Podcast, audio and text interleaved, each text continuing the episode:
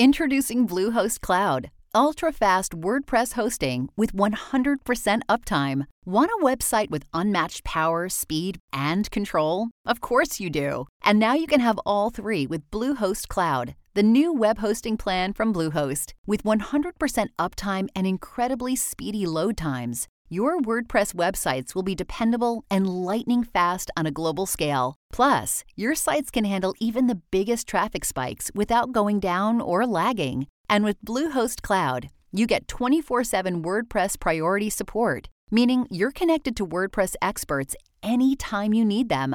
Not to mention, you automatically get daily backups and world-class security. So, what are you waiting for? Get Bluehost Cloud today by visiting Bluehost dot com. That's Bluehost dot com.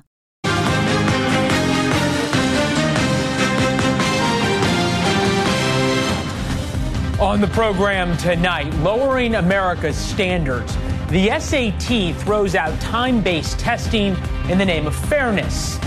They say hard times create strong men. Mister Gorbachev, tear down this wall. Will America's softening standards lead to hard times? He said what? L L Cool J. Uh, that boy's got, he got, man's got biceps bigger than my thighs. President Biden's latest gaffe highlights a growing problem with his base. The first black Republican in Mississippi's legislature since Reconstruction tells us why he won't be the last. On second thought, what's that right there? What's that? Oh, okay. Fentanyl? Voters in Oregon now regret making open-air drug markets all but legal. Can the state come back from the failed social experiment? And Republicans need a mirror. He's just a slob. He's a slob who got elected as a zombie. Maybe with Republicans this stupid, Democrats actually don't have to worry. Welcome to the fairest show on television. First tonight this Monday, the dumbing down of America and its predictable results. Our latest example comes from a New York Times op-ed lauding the S A T's relaxed standards.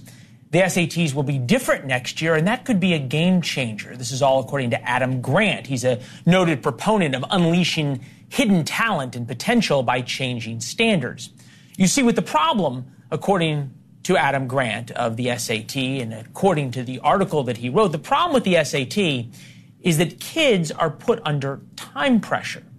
No different, of course, than the deadlines that they will face every day in the real world, the deadlines, for example, we face every day putting this show together. But starting next year, kids will get more time to answer less questions. It's fair to all the kids who don't do well under pressure. It is, of course, just the latest example. In just the past few years alone, we have seen standards lowered almost daily in education. Just check out the headlines. To increase equity, school districts have eliminated honor classes. Kill the honor classes for the best and the brightest. They're doing that in China as well, for sure. New York State has changed minimum scores for student proficiency in math and English. And it's not just in America's classrooms, of course. We've lowered standards for our military.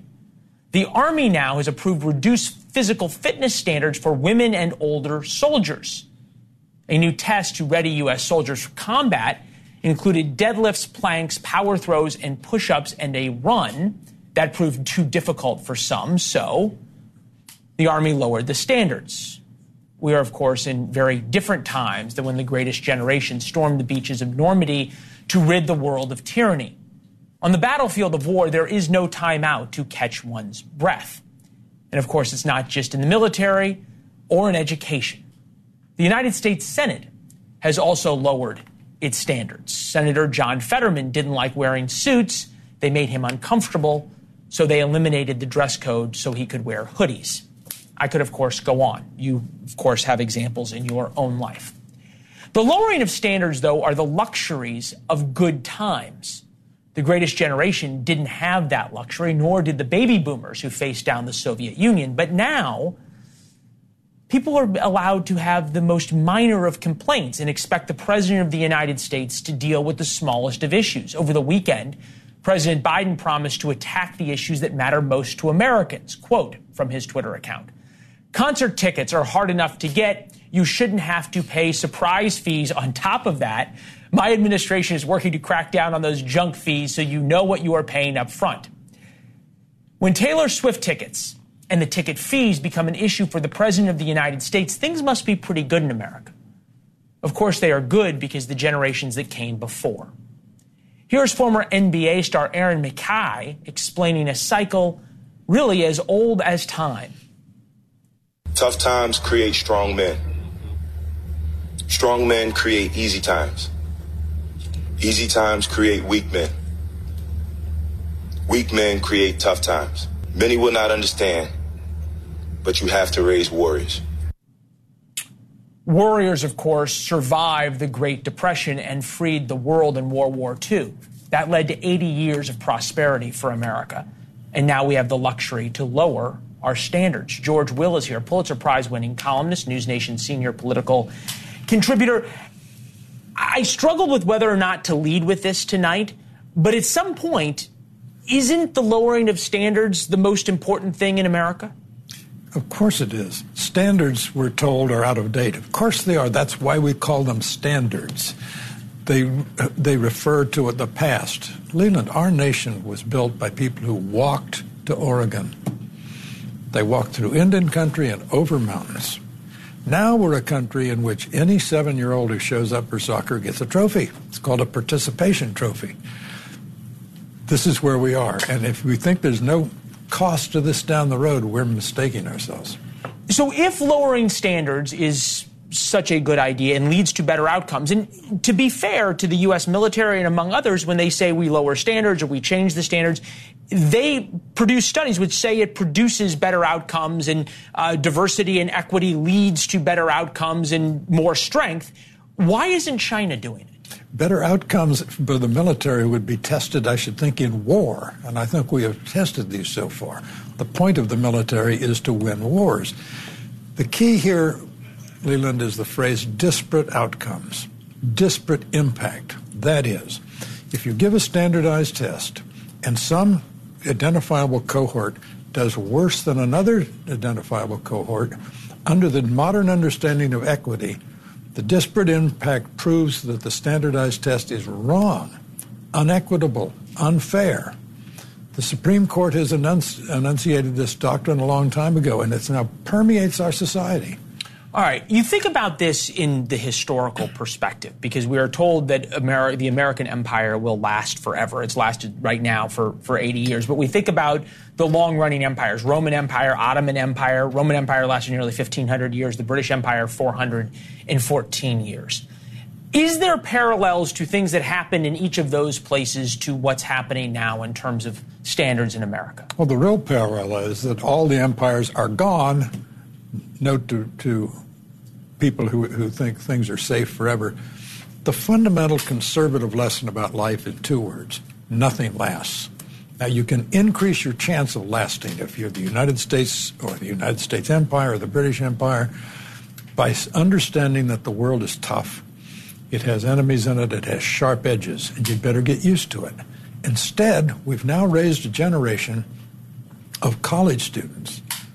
Only one-third of the country goes to college. They are objectively the most privileged and safest people on the planet. And what do they do? They get to college and they say, my God, we need a safe space and protection against trigger warnings. And we need bias response teams to fan out across campus and stamp out any speech that might make us sad.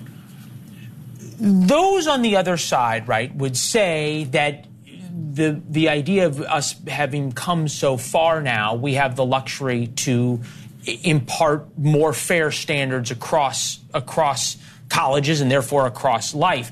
Ronald Reagan, uh, I know somebody who you are quite a fan of. I don't want to go back to the past. I want to go to back to the past way of facing the future. Does a society ever go back to the past way of dealing with the future without having to endure some such terrible shock to bring us back to those hard times? No, it's usually the lash of necessity, the hard lash of necessity that does this. John Adams said a long time ago, he said, look, discipline, hard work, thrift, industry builds luxury. Luxury, unfortunately, breeds sloth and indifference and lethargy. So there's a kind of cycle built into history, some people think. The problem is the cycle sometimes stops. You get to the bottom and you stay there because hungrier, harder, tougher, more disciplined people have filled the space you used to occupy. Uh, a warning, perhaps. Good to see you, sir. See you. Thank you very much. This week, the crazy, breathless coverage over an impending government shutdown will only get worse as we look at live pictures of the Capitol. But you could fairly say that the coverage is already a little nuts. The clock is ticking to avoid a government shutdown with less than a week to go. The paychecks of millions of federal workers hang in the balance. In less than a week, much of the federal government will shut down if Congress does not provide more money for it to operate. To avoid a shutdown by Saturday night, that means Sunday morning, October first. Negotiations to avoid a potential government shutdown are making little progress, with House Republicans divided and a crisis appearing imminent. All of that breathless coverage left out an incredibly interesting and important fact. We look now right now at pictures of the Ukrainian military, because the Ukrainian military and the Ukrainian first responders will still get paid by America through the government shutdown. The Ukrainian weapons, the U S weapons flowing to the Ukrainian military, will continue to flow through the government shutdown. U S government workers, though, the U S military, even the Border Patrol, won't get paid during the government shutdown. But that Pentagon declaration means that tax dollars to Ukraine will keep right on flowing, not only in the form of weapons, but salaries to almost sixty thousand Ukrainian first responders and even small business subsidies to Ukrainian yarn shops. Here's sixty minutes reporting from last night. We were surprised to find that to keep it afloat, the U S government is subsidising small businesses, Super. like Tatiana Abramova's knitwear company. In other words, as we count down to a government shutdown, the Biden administration has figured out a way to keep us subsidising, among other things, Ukrainian yarn shops. Here now, News Nation contributor Mick Mulvaney. I see you smiling. It would be kind of funny if it wasn't true and serious. Uh, you know, it is. Sometimes you just have to smile in this town. But yes, I think what you've what you've sort of exposed is the fact that the administration that's in charge has a great deal of control over what a shutdown looks like. Uh, I ran the Office of Management and Budget for Donald Trump in two thousand eighteen, two thousand nineteen, and ran that government shutdown. It looked very, very different than what the shutdown looked like under Barack Obama in twenty thirteen, and it will look very different than what a shutdown looks like if we go into it this weekend. It's, it's really sometimes sad, if, if it's not so funny, about how much politics can influence what a shutdown looks like. What do we make of the coverage of the shutdowns, that no matter who is in Congress and no matter who is in the White House, Republicans get blamed? Yeah, you know, I, I wasn't, I didn't pay attention back in the nineteen seventies, but there are actually five government shutdowns during the four years that Jimmy Carter was president, and the Democrats controlled the House and the Senate, and my guess is that was probably the Republicans' fault as well. It just is. It's it's it's part of being the gov- the, the party of small government, right? The party that cares about spending, about how fast government is, is growing, government as a necessary evil as opposed to government uh, the Democrats think will be a savior of all your problems and so forth. I think there's a, there's a sort of a basic philosophy, but there's also some media we bias can, to we, it. We can sit here and argue about whether Republicans are still the party of small government and, yeah. and exactly how fiscally responsible uh, past administrations have or have not have not been. Sure. Uh, as we look at what's happening, though, um, there is an anger growing in America, especially about this issue of, of Ukraine and sort of the, the continued free-flowing. Um, th- this is part of sixty minutes' reporting as it relates to U S weapons inside of Ukraine. Take a listen. Where would the Ukrainians be right now without U S weapons? How much of their country would they have lost? Without that sort of aid, I think Ukraine would have been probably overrun, defeated, uh, certainly would have lost a lot more. All right. So there is this debate now in the Republican Party, even internally, over how much to fund Ukraine. There's one thing to send weapons and say, look, these people are fighting the communists on their soil, so we don't have to fight them on our soil. Say, to paraphrase Ronald Reagan. Okay. It's a whole different thing to be subsidizing their first responders and their yarn shops and their small businesses. At what point are, would sort of all Republicans be wise to begin calling calling foul on this. Now, I think it's the right time to have that conversation, because keep in mind, you haven't even mentioned the biggest ticket item, which is the rebuilding of Ukraine after the war, which my guess is probably going to fall to us as well. I think what you're seeing is the natural sort of evolution here. There was, everybody was sort of caught up in this to begin with. Now, you're a couple years in, the numbers are really, really significant. There's a real question about corruption. Is the money getting where it needs to go? And I think it's now is the right time to start having these conversations. Now, you wonder if Republicans are going to be able to focus that during during the shutdown as the money keeps flowing. I think uh, interesting, interesting there was a there was a the deal cut between the right wing of the party and the center of the party did not include a dime of Ukraine funding. That tells you sort of where the party is when it comes to Ukraine going forward. All right. Thank you, sir. Good to see you. Good to see you as always.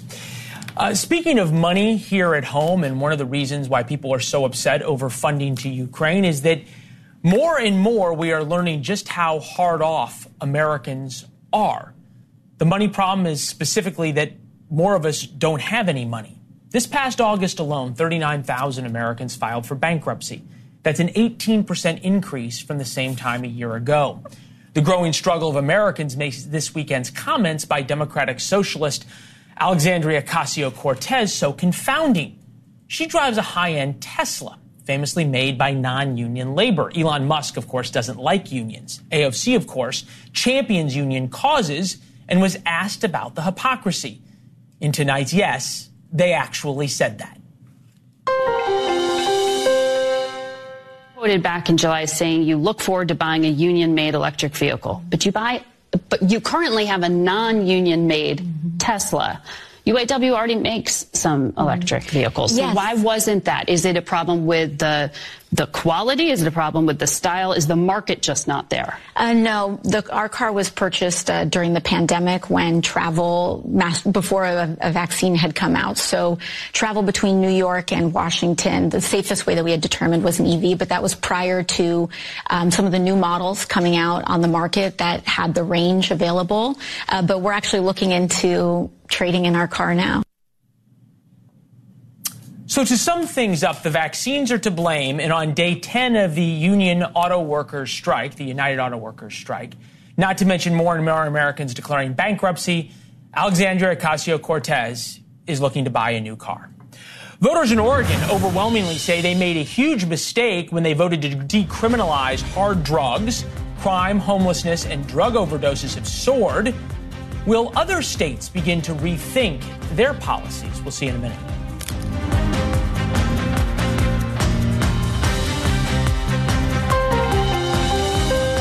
Say goodbye to your credit card rewards. Greedy corporate mega stores, led by Walmart and Target, are pushing for a law in Congress to take away your hard-earned cash back and travel points to line their pockets. The Durbin-Marshall credit card bill would enact harmful credit card routing mandates that would end credit card rewards as we know it. If you love your credit card rewards, tell your lawmakers, hands off my rewards. Tell them to oppose the Durbin-Marshall credit card bill. The first state in America to decriminalize drugs is having a change of heart. Scenes like this usually help. Portland, Oregon has one of the worst crime rates in the United States. The city has set records now over and over and over again for increases in homicides and shootings. Burglaries are a boom industry. sixty-three thousand property thefts have been reported in the city of just six hundred forty thousand. It's so bad that hometown giant Nike closed down their Portland community store. That store had been open since nineteen eighty-four. Turns out doing away with most penalties for drug possession perhaps has some unintended consequences.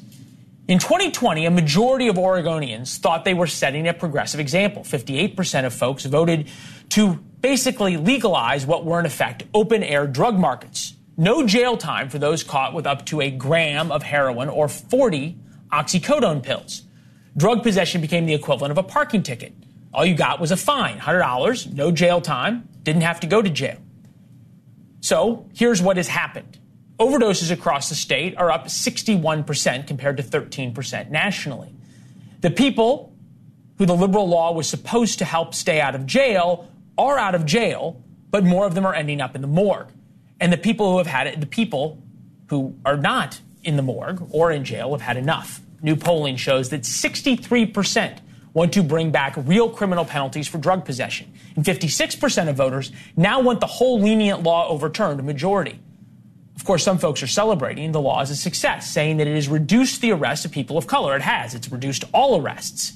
Of course, the overdose rate of users has jumped sixty-one percent. People aren't in jail. They're in the morgue. Here now, co-founder and director of Oregon Recovers, Mike Marshall, who's been uh, open and honest about his own issues with substance abuse and recovery. Mike, uh, we appreciate you joining us. Read your article on N P R. Thank you. Um, is it... It, at some point, do we say that this may have been a, a little too progressive, perhaps need, needed to be rethought? Well, Leland, you know, I opposed the measure, and now I'm seeing it uh, finally implemented at some level, and it's doing some really ter- uh, terrific things. And I would sort of push back on your opening segment in tying all of the rise in crime and certainly the rise in overdose rates to Measure one ten. Most of the increase in crime is related to alcohol. Most people, alcohol is our number one killer. It's our number one contributor to gun violence, to uh, uh, fatalities, um, to hospitalizations. Measure one ten uh, is, it, Oregon is experiencing a huge uh, fentanyl crisis, and we're seeing a huge increase in drug overdose fatalities, but so are twenty-five other states in the country that didn't decriminalize. They're seeing overdose rates higher than ours. So, okay, so I don't Mike, think I, contribute one to the other. I, I maybe maybe maybe we had our opening wrong or not. I'm not going to dis- dispute it with you. I, I know what your opinion is, but people in Oregon seem to think that these things are all connected. They they don't like the results of one ten and the fact that people who are using drugs are now given traffic tickets rather than taken taken to jail. So if these things aren't related, do the people of Oregon have it wrong too? No, I think that there's um, uh, a lot of concern, and, and certainly our streets are in crisis. Uh, we have a homeless problem, uh, and we have a lot of open air drug use. Uh, now, is that related to Measure one ten? Yes. Um, could it be solved tomorrow by the police actually confiscating the drugs that people are using? Yes. They chose not to for understandable evidentiary reasons and everything else. But Measure one ten did not legalize drugs. It decriminalized possession of drugs. Those drugs are still illegal. So if the cops actually started going through downtown Portland, downtown Eugene, downtown Klamath Falls tomorrow and confiscated drugs, you'd see open-air drug use go way, way down. You'd probably see some drug overdose fatalities go down because you'd be interrupting people's use, and you would see the um, uh, the price of street drugs go up, which is really the most important um, component of what we need to do to, in order to reduce drug use. Okay, so if we raise the price of street drugs, it lowers the use, but it's the police's fault that they're not confiscating drugs from people that they can't arrest because it's been decriminalized. Uh, it's it, it's not a fault per se. It's a fault in the law. It's a fault in Measure one ten. It conveyed to folks that, okay, you can't be uh, uh, your drugs can't be taken away from you because of Measure one ten, and it's just not true. Um, however, they can't be prosecuted on misdemeanor charges anymore. They can get a civil violation. And the, and the good thing about Measure one ten is it finally introduced a civil violation. So people using drugs, their first experience was not to be thrown into jail. Their first experience was to get some sort of citation. Unfortunately, it was written really poorly. Um, the police were not trained in how to implement it, nor did they appreciate that it was, you know, a ticket to uh, a, a pathway towards treatment, a flawed one at that. I freely admit that. But um, uh, the issue here is that we need to align what the bill actually says, what the legislation actually says, with um, uh, a new approach to uh, uh, policing. All right. Well, we, we, we appreciate you being willing to come on and talk about it. Uh, obviously, we'll follow it, see where the polling goes and whether um, whether this gets changed. Mike, thank you very much. Uh, this Absolutely. November. Yeah, coming up this November, well, uh, probably too late for anything in Oregon to be on the ballot, but this November, Mississippi will likely elect their first black Republican to the state legislature since Reconstruction. You might have heard over the weekend about the A B C News poll showing President Biden down ten points to Donald Trump, but the coverage of that poll misses a much more important point. The poll shows something that we've reported on for months, the rapid realignment of America's politics based not on red versus blue or black versus white, but urban versus rural values. So let's look first by race. White, Trump fifty-seven, Biden thirty-eight. Non-white, Trump forty-two, Biden fifty-one. Okay. So President Biden is up nine points among non-whites. That's a ten-point spread. In the two thousand eight election, then Senator Obama won non-whites by more than forty points. By environment, in urban areas, Trump forty-three, Biden fifty-one. Suburban, Trump fifty-two, Biden forty-four. In rural America, remember, rural America used to be places like coal workers in Pennsylvania who were Democrats or coal workers in West Virginia who were Democrats. But now in rural America, Trump sixty-eight, Biden twenty-seven. Rodney Hall made history last month when he won the Republican primary for a seat in Mississippi's capital for the state legislature. He'll be the first black Republican elected to the legislature since Reconstruction and is with us now. Good to see you, sir. Thank you. Um, How did this all come about? Does this have anything to do with your race? Leland, first, thank you for having me on here. Yeah, Big thank fan. you. Uh, and and you're absolutely right. Uh, the realignment of our values, not based on color uh, and not based on, you know, parties and this and that, but it really comes down to uh, the values that people hold. And I'm I'm sorry, the Democrats, they have just uh, they have lost uh, touch Uh, with what they hear, the voices of the American people. And that has definitely helped, uh, not just in Mississippi, but a lot of states across the South and a lot of states, which I think will be uh, in the future. You'll see a lot more black Republicans running and winning mm. in elections because our values and our principles uh, align more with the Republican platform, not the liberal platform. It's interesting you say this, right? Because one of the things we've talked about on the show is both for black and Hispanics, um, the Democratic mm-hmm. Party is taken taken th- those voting blocks for granted. Number one is they've moved over uh, towards embracing sort of progressive, college-educated, elitist values, um, which, which has been a change, right? Because suburban whites used to be a, a known demographic for Republicans, a known voting block, and now that that's shifted um, a little bit. The Washington Post, when they wrote about you, uh, great piece, uh, and goes through your history and your military service and the like, um, they called it ripples. Uh, of of of black Republicans. Black Republicans are making ripples in state and national politics. You think calling it ripples is fair? You know, they uh, again, they don't want to see uh, what most people see on the ground. And let me let me share just an anecdote, uh, Leland. When I was out knocking on doors, and I was very big on on the ground game, right, campaigning and, and canvassing. And I canvassed my district four times. I canvassed so wow. many times that every neighborhood that I went to, uh, Miss Helen, I could wave at her while she was walking to her mailbox. Mister Bob, I saw him multiple times.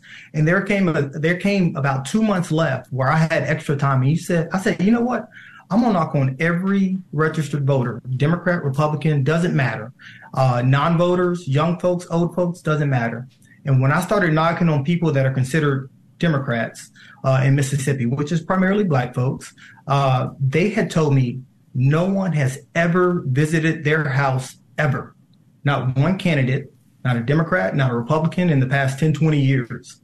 Democrats, they're losing their ground because wow. they've lost sight of, of the population. Well, and, and look, it's, yeah. it's interesting because for so long we've, we've been told that, that rural whites in places like Mississippi are so racist, um, and they are a, at least a, a large part of, of your voting bloc. I wanted to, before we go real quickly, I wanted to get your thought on what President Biden had to say when he was talking to the Congressional Black Caucus uh, over the weekend. Take a listen.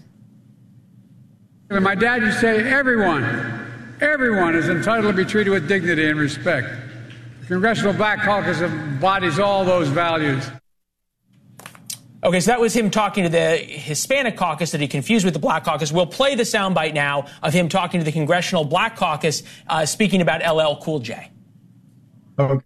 And two of the great artists of our time representing the groundbreaking legacy of hip-hop in America, L L J Cool J. Uh, by the way, that boy's got, he got, man's got biceps bigger than my thighs. I think he's... You see anything in that that would have been a rep- problem if a white Republican had said it? it? I'm sure they would have blown it out of proportion, just like uh, the liberal news media and, you know, a lot of folks like to do. Uh, and, you know, it's sad. Uh, I'm an Army guy. Uh, we have a thing called overkill. And does our past have racism and and and uh, oppression back in the day? Absolutely. Well, we got to accept that. But, you know, the Democrats, at least in Mississippi and really across the nation, they continue to use that same drumbeat to try to hammer it home. But what they don't realize is what the Republicans are talking about. What my in my state and across the country: safety, freedom, uh, opportunity, the ability to achieve the American dream. That's what Republicans stand for. And that's the message that we're leaning on, not trying to use anecdotes or, or, or you know, celebrities that we can't get the names right to try to win elections. Mister Hall, I have to say you're one of the rare politicians who, when uh, given a soft pitch, doesn't even uh, swing at it and talks about the issues. Uh, that's refreshing and unusual. Um, I don't know how unusual it'll be in Jackson, Mississippi at the Capitol. It's very unusual here in Washington, but uh, this will not be your last appearance on the show. We're glad to have you, sir. Thank you. Well, always, uh, always a pleasure. Happy to come back. Thank you for having me. Thank you. Good, good luck in your race. New polling shows a growing number of Americans don't believe, do not believe we should enforce the First Amendment. They think it is not an inalienable right. Next, the new arguments from progressive elites to take away a basic tenet of American democracy. It's how you hide a little, hide a little lie. It's how you hide a little, hide a little lie. It's how you hide a little, hide a little lie. You know how to book flights and hotels. All you're missing is a tool to plan the travel experiences you'll have once you arrive. That's why you need Viator. Book guided tours, activities, excursions, and more in one place to make your trip truly unforgettable. Viator has over three hundred thousand travel experiences to choose from. Everything from simple tours to extreme adventures and all the niche, interesting stuff in between. So you can plan something that everyone you're traveling with will enjoy. Real traveler reviews give the inside scoop from people who've already been on the experiences you're considering, so you can plan with confidence. Free cancellation helps you plan for the unexpected, and twenty-four seven customer support means you can travel worry-free. Download the Viator app now and use code Viator ten for ten percent off your first booking in the app. Find travel experiences for you. Do more with Viator. They're laundering disinfo and we really should take note and not support their lies with our wallet, voice or vote. Oh! It's how you hide a little, hide a little lie. It's how you hide a little, hide a little lie. It's how you hide a little, hide a little lie. Never gets old, really. Disinformation czar Nina Jankowicz. Well, new polling shows a growing appetite for Nina Jankowicz's government-styled censorship, specifically among Democrats, which is odd. Real Clear Politics found forty-seven percent of Democrats say free speech should be legal only under certain circumstances. seventy-five percent of Democrats say government has a responsibility to censor social media they deem hateful. In its write-up about the findings, Real Clear Politics noted the left's shift against free speech is relatively new development. Traditionally opposing censorship, whether imposed by government or corporations, was a bedrock principle of liberalism in this country. Host of the Aggressive Progressive podcast, Chris Hahn, is actually in the house, right here, not baby. Via remote. Here it is. That's not a real person, Nina Jankowicz. What are you, what are you, she, talk- she is what a, are you she talking is about? Per- it? Oh, really? Really?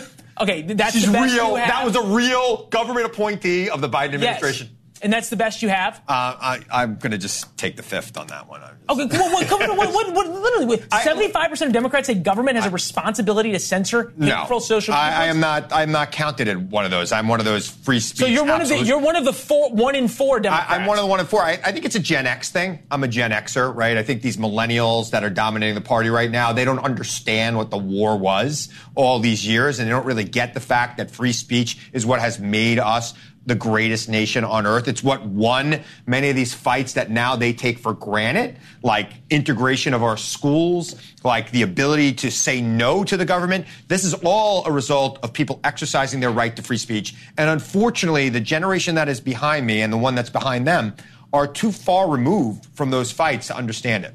I know you watched the show religiously, and since you were in the green room for the past thirty minutes, you were forced to. Does this go back to what we were talking about, about the state, the changing standards of the soft generation, of all of a sudden a generation that has it so good that they they don't have to worry about the absolute right of free speech. They get to be offended and say, the government must protect me from mean tweets. Well, I think it's more of the fact their parents protected them from everything, right, uh, than the government. They they didn't have it great. I mean, but why do they believe I mean, they the government's going to solve a, their they problem? They did have a pandemic. Why do they think, though, the government's going to solve a, their problem? I, I, I don't know why they think the government's going to solve their problem. I think perhaps it's because the government spending in this country has been going up and up and up and up, and has been and putting more and more in their in, in their reach than it has in the past. And I think also the pandemic has skewed the way a lot of people look at what government does. Some people view what the government did during the pandemic as, as wonderful and, and should be done for everything. I think it should be a you know a very rare circumstance what happened in the pandemic, and I don't think we're going to see that for at least only, another generation. Only thirty-one percent strongly disagree. Only thirty-one percent strongly agree with the statement, I disapprove of what you say, but I will defend to the death your right to say it, which is a bedrock yeah, principle, my principle. Uh, of, of America. What is so concerning I mean, I was a liberal on so, Fox for thirteen years. What is so troubling to me about this, and I'll give you the last right. word, is that so much of what was censored during the pandemic in the name of misinformation, disinformation, which is what this poll is talking about, turned out later to be true. Well, remember, it wasn't the government that was doing that. The censoring. government, the government was putting pressure on social but media companies to do it. They Come on, weren't Chris. doing it. They were putting the pressure. The companies were doing it, right? And those platforms Come on. are not. Remember, the First Amendment applies to government. The government shall pass no laws limiting speech, not Twitter. Facebook, they can paste whatever law they want. I, That's yeah, capitalism. That, but the government, the government shouldn't also be allowed to put pressure on Twitter. You know that. Come on. I, I think that you know it'd be naive to think that governments across this planet throughout history haven't put pressure on the private sector to do what they wanted to do. This government's done it. Governments before it has done it. Governments in the future yeah. will do it. It's Roger. unfortunate. Okay, I it's promise you the do. last word. I will, I will not back down on that. Good nice to see, to see you, sir. Thank you. Coming up, residents of East Palestine, Ohio, are still waiting for a visit from President Biden, while newly released video of the disaster shows just what it looked like on the ground when their world changed forever. See you in a minute.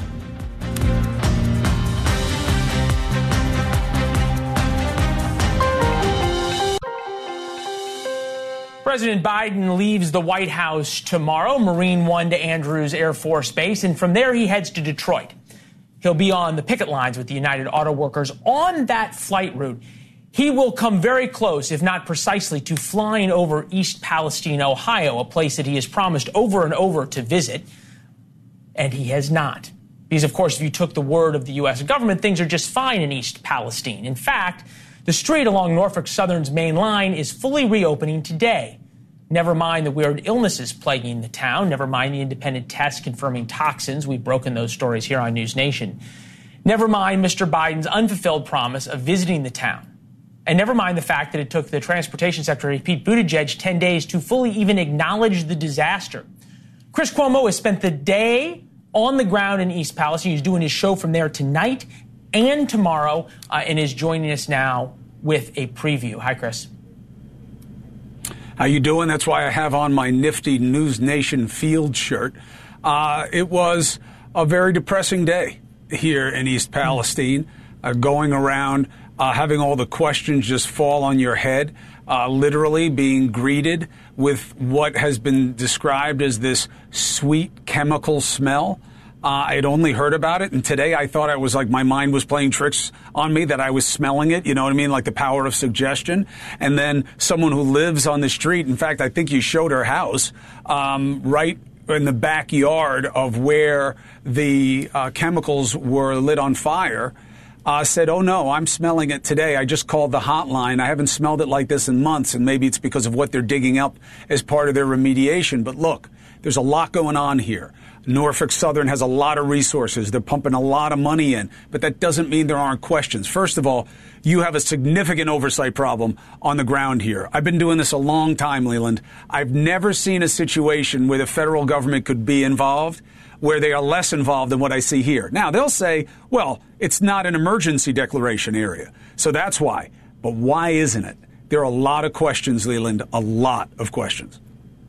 Why do you think these folks have seemingly been left in ha- behind and forgotten about by the administration? When when you talk to folks on the ground, w- what do they say about that? Why is it so important, and why have you made this such a, a cornerstone of your show to cover? It's only it's only a couple hundred, maybe a thousand people in the town that are left. Um. You know, look, I mean, they have four or five thousand people. I mean, not everybody can be here right now, even though the E P A uh, stopped the evacuation some five or six days after the tragedy. Look, I see East Palestine as a metaphor. Uh, that there are East Palestinians all over this country. I'm not saying that there are train derailments and exploded chemicals all over the country, but uh, there are places that feel that they're being left behind, people who uh, feel disaffected and forgotten and not cared about.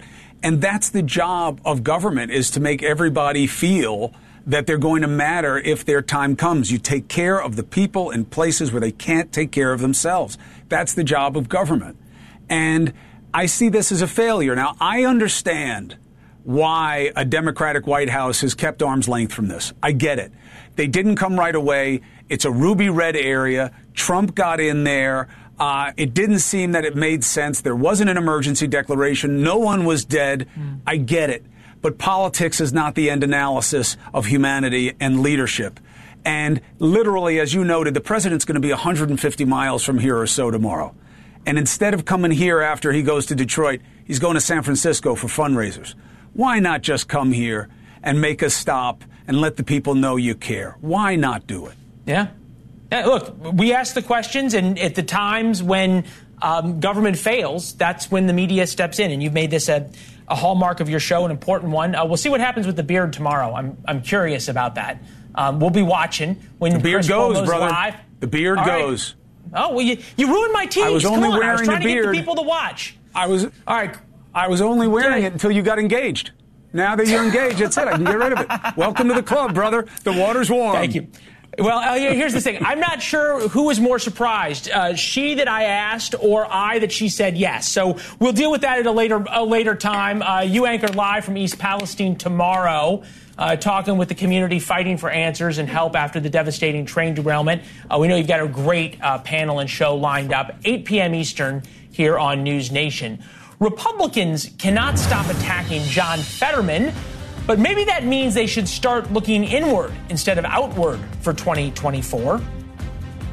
He's just a slob. He's a slob who got elected as a zombie in Pennsylvania, and now he's a senator, and everyone knows it's a joke.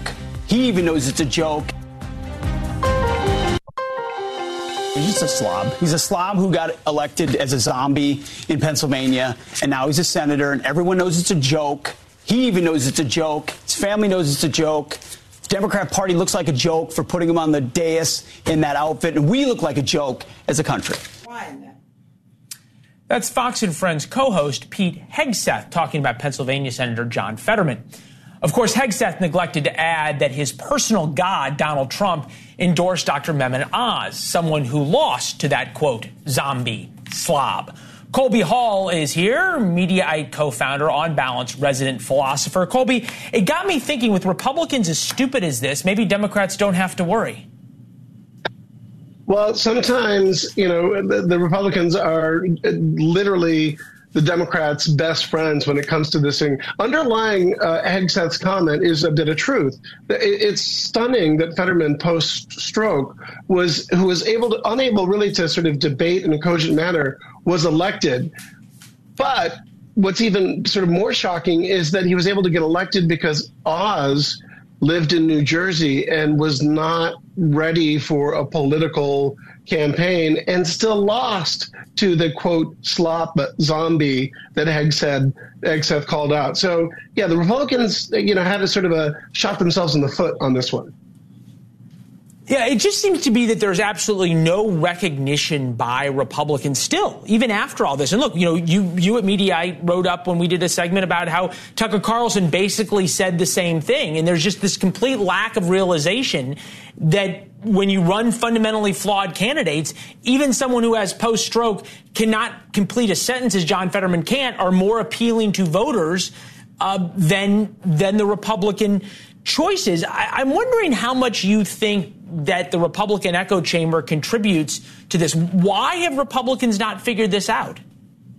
Well, I think we all live in our own partisan bubbles, particularly in sort of we consume media that reinforces our our own confirmation bias, right? So uh, if you are a Republican, I mean, the Democrats have long been in this bubble with, you know, sort of mainstream left-leaning um, media outlets. But so, too, if you are conservative, you're consuming just the same media and you, you don't necessarily have someone to push back on that. So, yeah, I think absolutely. I think, you know, these individuals don't necessarily hear themselves speak and don't realize that they're just as bad. And, you know, it, it happens on both sides. Yeah, uh, it, it does. And Republicans have handed the, the Democrats another uh, enormous gift with uh, some comments about Mark Milley that were, uh, I don't know, were sort of repulsive. I think you'd probably nod along in agreement when I when I say that. Um, Colby, we got to run. It's good to see you. We got Chris coming up here in about thirty seconds uh, at the top of the hour. Tomorrow, Uh, something sort of remarkable has happened. Legos, the, the very popular kids' toy, well, they, they tried for a long time, years, to stop making their products out of plastics, which, of course, come from petroleum, which everyone hates petroleum. It turns out uh, that the, the green stuff created more pollution than the petroleum. The irony of that is